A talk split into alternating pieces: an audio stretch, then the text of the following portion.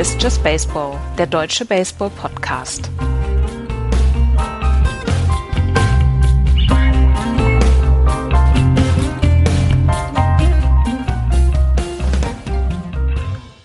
Die Dominanz von Jake Arrieta hat dazu geführt, dass die Chicago Cubs Spiel 2 gewinnen in Progressive Field. Es steht 1 zu 1 und das ist, glaube ich, das Traumergebnis aller Chicago Cubs Fans. Mit einem Sieg dann zu den drei Heimspielen nach Hause fahren. Herzlich willkommen zu unserem Teil 2 der World Series Podcasts hier von Just Baseball.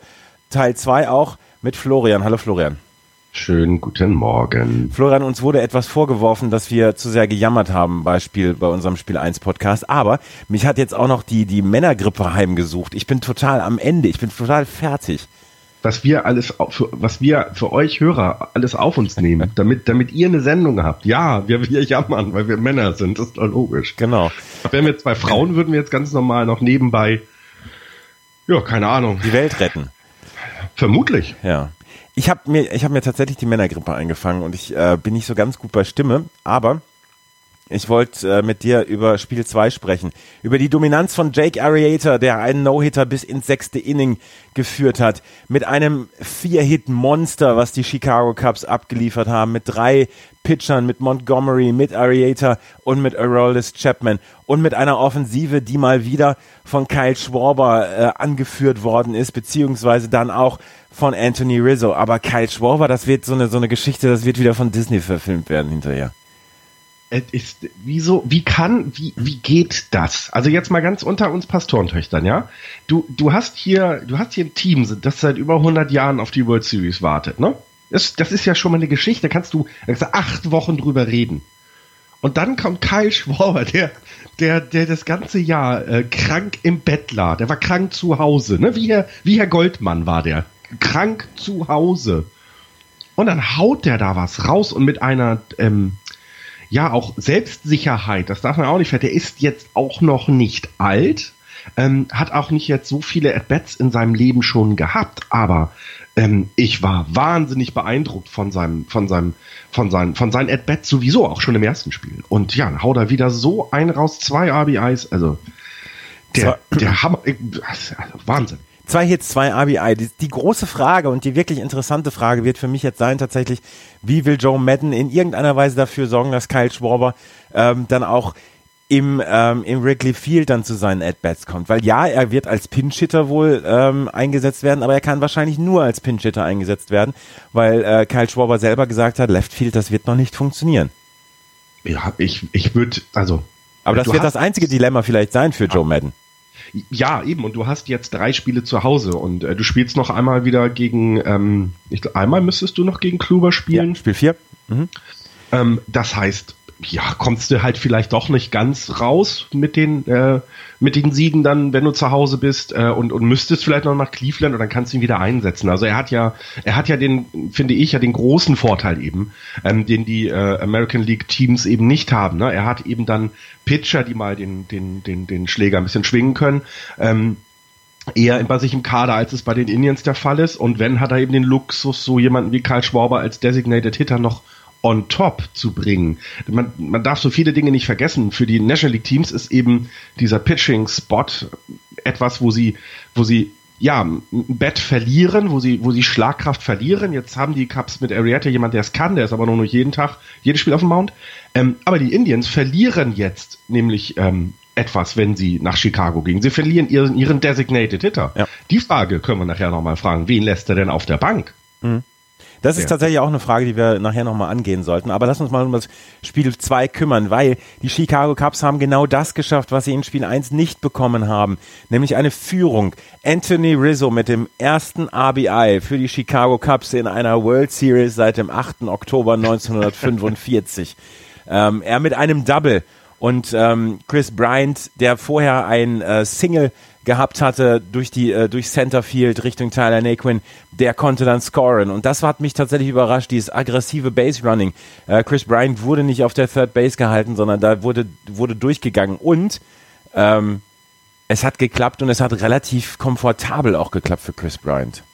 Ähm, äh, ja, der der der, der Twitter Account Brauner Hulk. Äh, ja, genau twitterte danach Donald Lutz. Hit your, hit your äh, ähm, ähm, Pickoff Man. Das ist halt so. Du musst, du musst den Relay-Mann treffen. Du musst, du, du musst denjenigen treffen, der den Ball weiter ins Infield bringt. Und zwar sehr, sehr genau. Und zwar auf die Seite, auf der er sich dann nur noch in der Bewegung umdrehen muss, um den Ball weiterzugeben. Und das ist nicht passiert.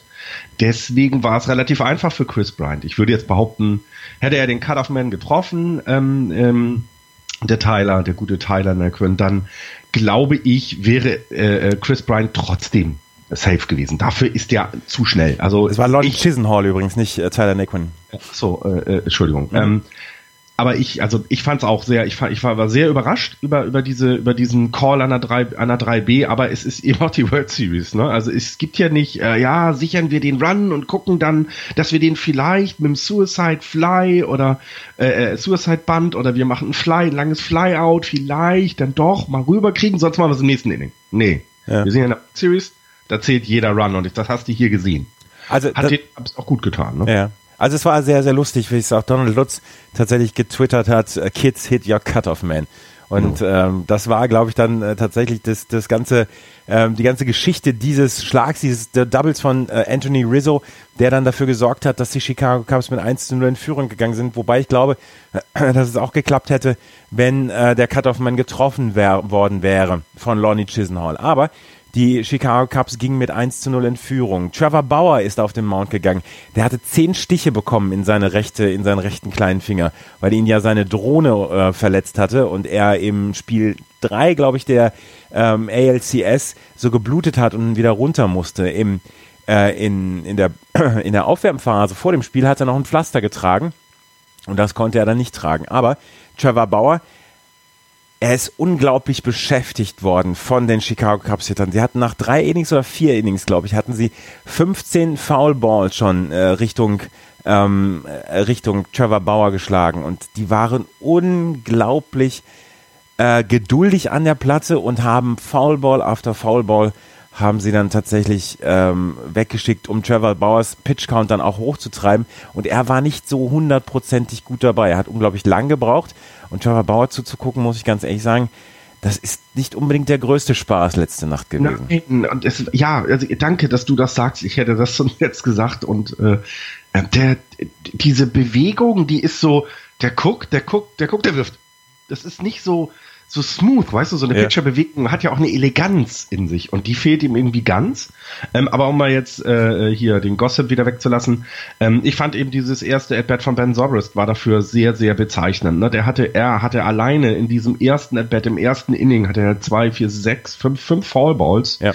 ähm, nachdem er schon 2-0 hinten, also im, im, im, im, im Count 2-0 vorne lag, ähm, und dann schnell mit einem Called und Swinging Strike ähm, ähm, das ausgleichen konnte Trevor Bauer.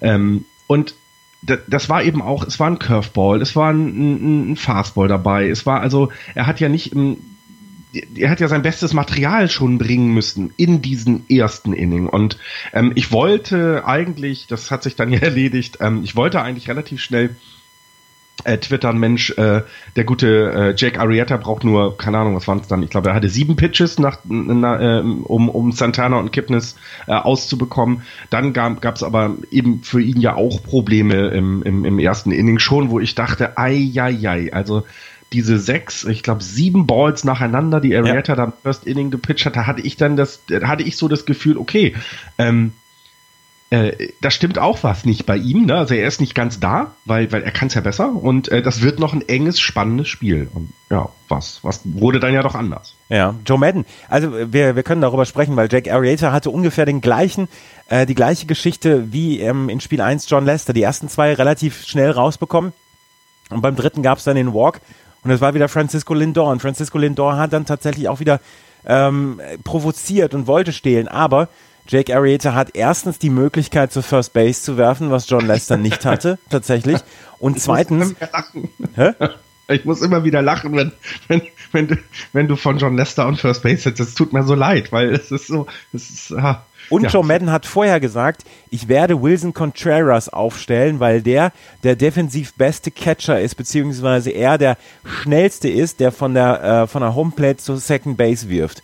Und deswegen wurde Wilson Contreras letzte Nacht eingesetzt, weil, weil alle wussten, dass auch Jake Arrieta einen sehr, sehr, eine sehr, sehr langsame Pitching Motion hat und dass er auch sehr viele Bases, äh, Base Steals gegen sich hatte. Und deswegen wurde nicht Montero aufgestellt, sondern Wilson Contreras.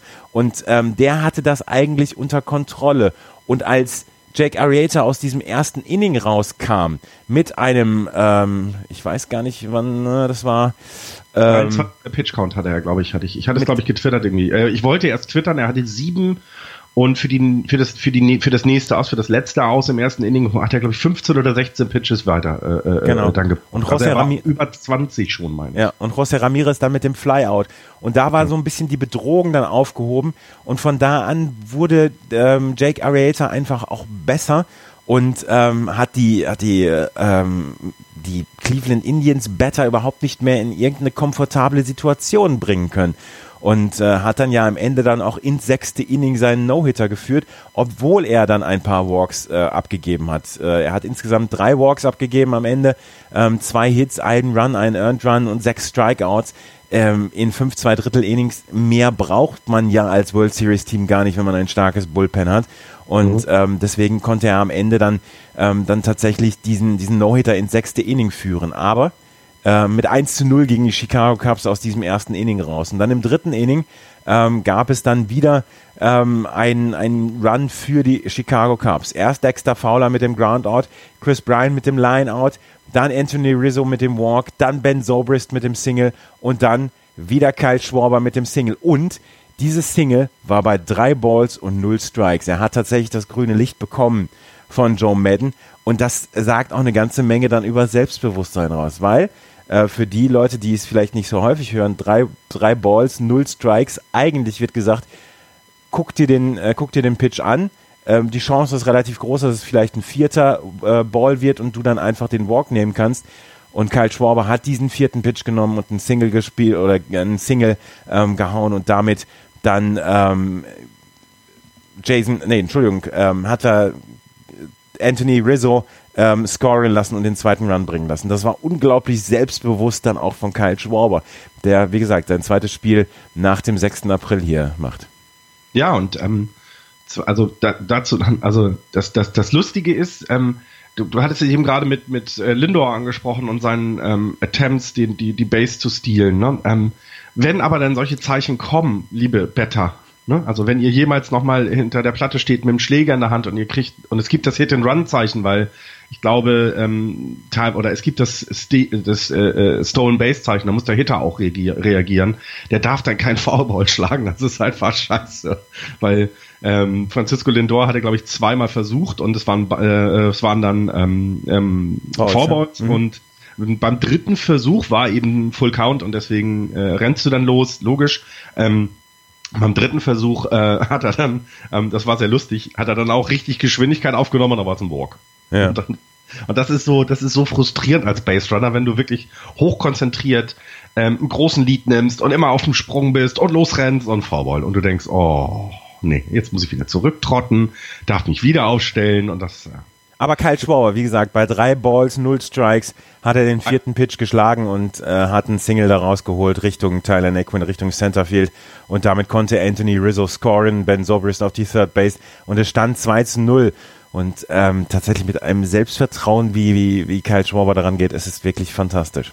Hast du, hast du, ähm, warst du da noch im, im, am, am Bildschirm und hast gehört, was die bei, bei MLB TV über Kyle Schwarber erzählt haben und das ähm, wohl während der Zeit, als er verletzt war, ja nicht quasi täglich Anrufe kam, aber wohl relativ regelmäßig im, im äh, Front Office der, der Cubs mit der mit dem Hinweis, Mensch, äh, wir hätten hier ganz viele tolle Spiele für euch, wenn ihr uns Kyle Schwarber gebt. Ja, ja, ja, ja. Und äh, Darüber das, hatten wir ja schon in Spiel, nach Spiel 1 gesprochen. Ähm, die, das, das Front Office der Chicago Cubs hatte unglaublich Geduld damit und haben nie gesagt zur Trade Deadline, ja, wir, wir schmeißen da jetzt mal Kyle Schwarber rein, weil unser Ja ist jetzt und, und äh, wir versuchen das jetzt zu holen, sondern äh, man hat ein Urvertrauen in Kyle Schwarber gehabt und hat deswegen sämtliche Trade-Anrufe oder Trade-Angebote dann auch abblitzen lassen.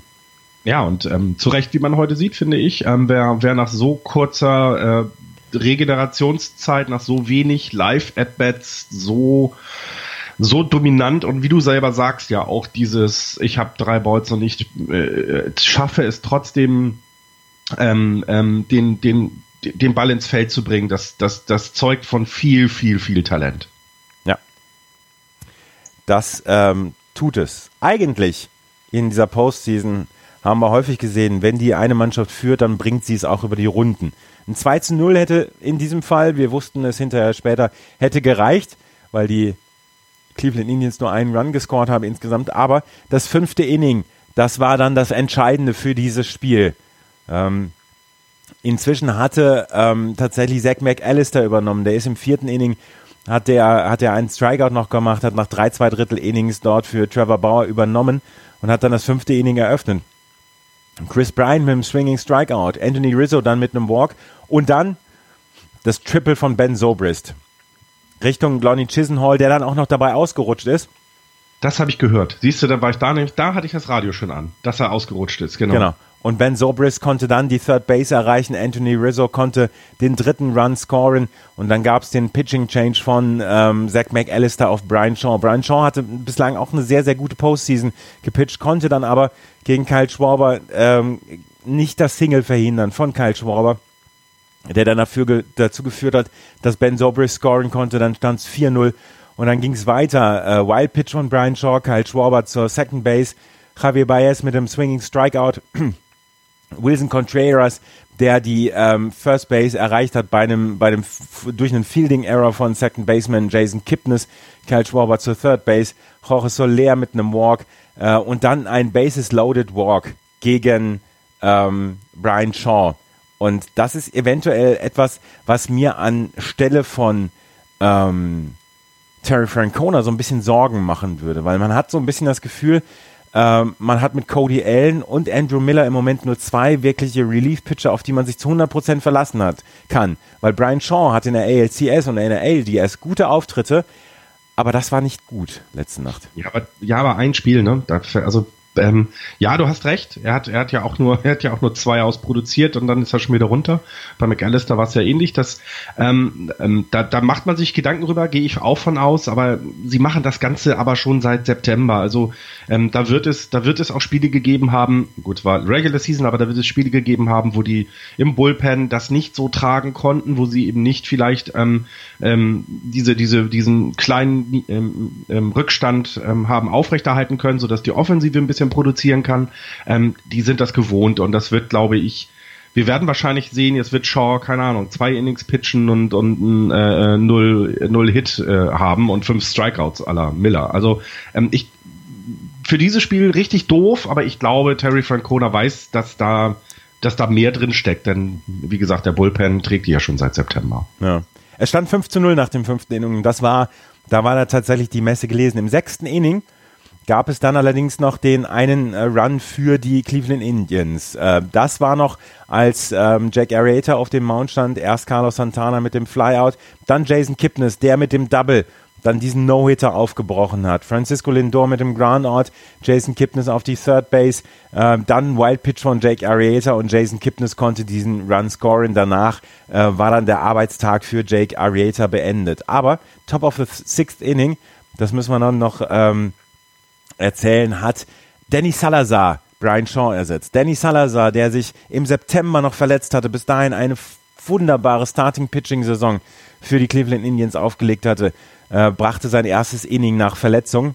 Ähm, Terry Francona hat hinterher in der Pressekonferenz gesagt, ja, es war zu zwei, ähm, es war aus zwei Gründen, warum er Danny Salazar gebracht hat. Auf der einen Seite wollte er ihn ins Spiel bringen, um den, den, den Spielstand möglichst noch knapp zu halten. Er stand, er stand 0-5 zu dem Zeitpunkt, aber er wollte ihn äh, bringen, um den Spielstand zu halten und nicht um in irgendeiner Weise nur drei, drei Outs produzieren und wie viel Runs man bekommt, ist egal. Und er wollte, dass Danny Salazar so ein bisschen ähm, gets off his rust, also wirklich, dass er, dass er mal ins, ins Pitchen kommt.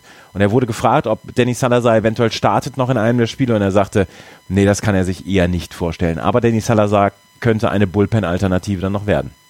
Ja, zumal er dann ja auch jemand ist, der auch einfach mehr Innings noch im Arm hat. Ne? Und eben mit dem, mit dem sie ja auch, würde ich jetzt behaupten, die Postseason gar nicht durchdacht haben, ne? dass sie dann gesagt haben, okay, dann haben wir ne, Spiel drei, dann müssen wir gucken, dass wir sechs Innings von Starting Pitcher kriegen, damit unser Bullpen ein bisschen Ruhe hat. Ähm, im, in Spiel vier haben wir wieder und so weiter. Also diese ganzen Überlegungen ähm, passt ja da rein, dass da jemand ist, der vielleicht tatsächlich mal zwei, drei Innings gehen kann, ähm, wenn das Starting Pitching äh, das nicht so richtig auf die Kette kriegt und ihn aber ja auch eine entsprechende Leistung gibt. Ähm, ähm, eine tolle Waffe, die sie jetzt haben, macht es dann vielleicht auch für die nächsten Spiele wieder etwas spannender. Ich fand das jetzt, es war, glaube ich, so, ich weiß nicht, ob du denselben Eindruck hattest, aber dadurch, dass Arietta dann sich gefangen hat nach dem ersten und diese Runs dann auch ähm, als Support bekommen hat, wirkte es für mich sehr, ja, das, das, da, da ich, das haben sie in der Tasche. Also mhm. nach dem 3-0, äh, nach dem 2-0 dachte ich schon, das haben sie in der Tasche. Das war jetzt nicht irgendwie so, da passiert noch was, gefühlt. Also Ariata hat, hat, hat tatsächlich ähm, dafür gesorgt, dass ziemlich schnell Ruhe war dann ja auch im Progressive Field. Spiel 1 war, war eine super Stimmung dort. Und Jack Arrieta hat überhaupt keine Zweifel aus, aufkommen lassen, außer Ende des ersten Innings, wo er diese zwei Walks abgegeben hat, ähm, dass er dieses Spiel gewinnen wollen würde. Und das ähm, war etwas, was mich dann auch sehr beeindruckt hat. Und ähm, ja, Jack Arrieta am Ende der klare Sieger dieses Pitching-Duells. Am äh, Freitag wird es dann das Duell zwischen Kyle Hendricks und Josh Tomlin geben. Kyle Hendricks wird der erste Starting-Pitcher für, für die Chicago Cubs seit 1945 sein, der ein, ein Spiel pitcht für die Chicago Cubs, ein Heimspiel. Und Joe Mann hat schon gesagt, ich weiß gar nicht, ob ich mir jetzt schon vorstellen kann, wie die Stimmung im Wrigley Field am Freitagabend sein wird. Ja, ich möchte, ja, ich meine, bevor wir noch mal kurz vorschauen, ja, eine, äh, eine Zahl noch. Ich war ja im Statistikstund, äh, äh, äh, wie heißt das, Stollen heute Nacht. Ähm, die Runners in Scoring Position von den Cubs, das Betting, ne? Das ja. äh, ist bei 3,12. Das ist, klingt jetzt nicht gut. Also die Indians haben 0,4 mal als Vergleich. Also klingt jetzt echt nicht gut, aber Kyle Schwarber hat 2 von 3. Ja. Das ist so, und Dexter Fowler hat ein 1 von 2, was jetzt auch sehr gut aussieht, aber das ist timely hitting, das ist, das ist Dasein, Klatsch nennt man es, glaube ich, in Amerika ja. und meint damit keine Handtasche. Ähm, das, das ist schon, das ist schon hochgradig beeindruckend und ähm, man kann sich jetzt schon auf die neue Saison freuen, wenn Kyle Schwarber eine Saison im Outfield der Cubs spielt. Wahrscheinlich, vermutlich als World Series Gewinner. Meine Herren. Du weißt, dass Klatsch eine Handtasche ist? Ja, ich, ich, ich habe ja, ich hab ja die Augen auch mal offen, wenn ich durch die Welt gehe. damit, damit hast du mich jetzt tatsächlich überrascht. Sehr schön. Ja, wollen wir mal vorausschauen? Ja, das ist mal ich muss voraus. unter die Dusche und zur Arbeit. Ja, ähm, am Freitag Josh Tomlin für die äh, Cleveland Indians gegen äh, Kyle Hendricks. Kyle Hendricks hat Spiel 6 äh, gegen die Los Angeles Dodgers in der NLCS so unglaublich gut gepitcht. Ähm, was wird das für ein Spiel? Also, wenn ich, wenn ich ehrlich bin, ähm, ich glaube, das wird relativ deutlich, relativ einseitig leider für die ähm, äh, Cups ausgehen. Ähm, nicht, dass ich Josh, Josh Tomlin nichts zutraue. Oh Gott, was hat denn das für ein, für ein Name? Ich bin noch nicht wach. Nicht, dass ich ihm das nicht zutraue, dass er irgendwie auch ein gutes Spiel pitcht, aber ich glaube, es ist das erste Spiel seit 1803 im, im Wrigley Field. Es ist ähm, mit Hendricks ein, ein, fantastischer Pitcher, der solche Situationen auch kennt, weil er gegen die Dodgers ja so fantastisch gepitcht hat. Ich glaube, das lassen sich die Cubs nicht nehmen und ich würde auch behaupten, dass die Indians das selber klar ist. Ähm, die gehen auf das nächste Spiel von John Lester.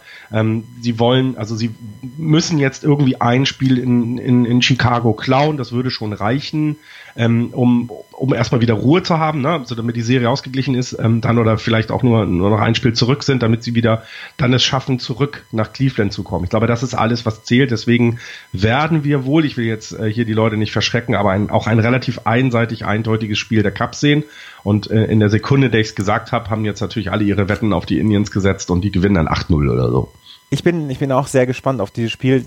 Kyle Hendricks, wie gesagt, er hat so unglaublich überzeugt, weil er so, so eine unfassbare Ruhe auf dem Mount ausstrahlt. Dieses Spiel 6 gegen die Los Angeles Dodgers hat mich so nachhaltig beeindruckt und mich auf diesen Kyle Hendricks Bandwagon quasi mit einer magnetischen Anziehungskraft geholt. Ähm, das, das war einfach zu überragend. Deswegen habe ich im Moment auch das Gefühl, dass Spiel 3 an die Chicago Cubs gehen wird. Aber Sie gehen jetzt mit einem 1 zu 1 nach Chicago, äh, nach, nach Wrigley Field. Sie haben die Möglichkeit jetzt tatsächlich mit drei Siegen in Wrigley Field diese World Series zu holen. Und das ist, es muss, es muss die, ähm, das, das, äh, das absolute Ziel von, ähm, von den Cleveland Indians sein, Spiel 3 oder Spiel 4 zu klauen, weil Spiel 5 bei einem Rückstand von 1 zu 3 in Wrigley Field, da möchte ich dann nicht unbedingt da auf dem Mount stehen, beziehungsweise als Gegner dastehen. Ähm, wie gestern im Buster Only Podcast wurde eine Frage gestellt, die stelle ich dir jetzt auch. Ähm, du hast 10.000 Dollar übrig. Würdest du dir ein Standing Room Only Ticket für ein Spiel der Cups holen, wenn du Cups, Cups Fan bist? Äh, wenn ich die 10.000 Dollar übrig habe, ja, natürlich hole ich mir das. Nee, nee, äh, gespart für ein Auto oder so. Ach so. Also, nee. du hast die, nee. aber ja. sie sind, ne, du hast sie, ist das aber jetzt irgendwie, ne? Nein, ich, ich glaube, ich glaube tatsächlich, dass das ein, ein unfassbares Erlebnis wäre, in Wrigley Field vielleicht die, die World Series zu holen. Ähm, aber nee, das würde ich nicht machen. Ähm, du hast ein Ticket für die World Series, würdest du es für 10.000 Dollar nein, kaufen? Nein, nein. Als ich, als ich die Frage gehört habe und der geantwortet hat, ja natürlich, habe ich gedacht, okay, du hast Baseball nie geliebt. Nein, nein, nein, nein. Also sollte ich, hätte ich ein, ein, ein Ticket für Spiel 5, würde ich für, für kein Geld der Welt verkaufen. Danke. Sehe ich genauso. Ich würde aber auch äh, die 10.000 Dollar in die Hand nehmen und, und hoffen aber, ich bin auch bekloppt. Ja. Nee, also ähm, ja, das, äh, aber wir, wir reden hier viel zu viel über Zukunftsmusik. Lass uns erstmal Spiel 3 gucken. In der Nacht von Freitag auf Samstag wieder 2 Uhr. Letzte Nacht wurde es vorverlegt wegen des Wetters. Wir wissen noch nicht, wie das Wetter in Chicago sein wird. Ähm, am Wochenende werden die Uhren zurückgestellt. Das heißt, Spiel 5 würde dann wieder um 1 Uhr ähm, deutscher Zeit ähm, ange, angefangen werden. Aber Spiel 3 wird von, von Freitag auf Samstag um 2 Uhr deutscher Zeit angefangen. Und dann gucken wir mal, ob wir Samstagmorgen wieder einen Podcast hinbekommen. Das war unsere, unsere Bilanz zu Spiel 2. Vielen Dank fürs Zuhören und ähm, ja, bleibt uns gewogen. Bis spätestens Samstag. Tschüss. Tschüss.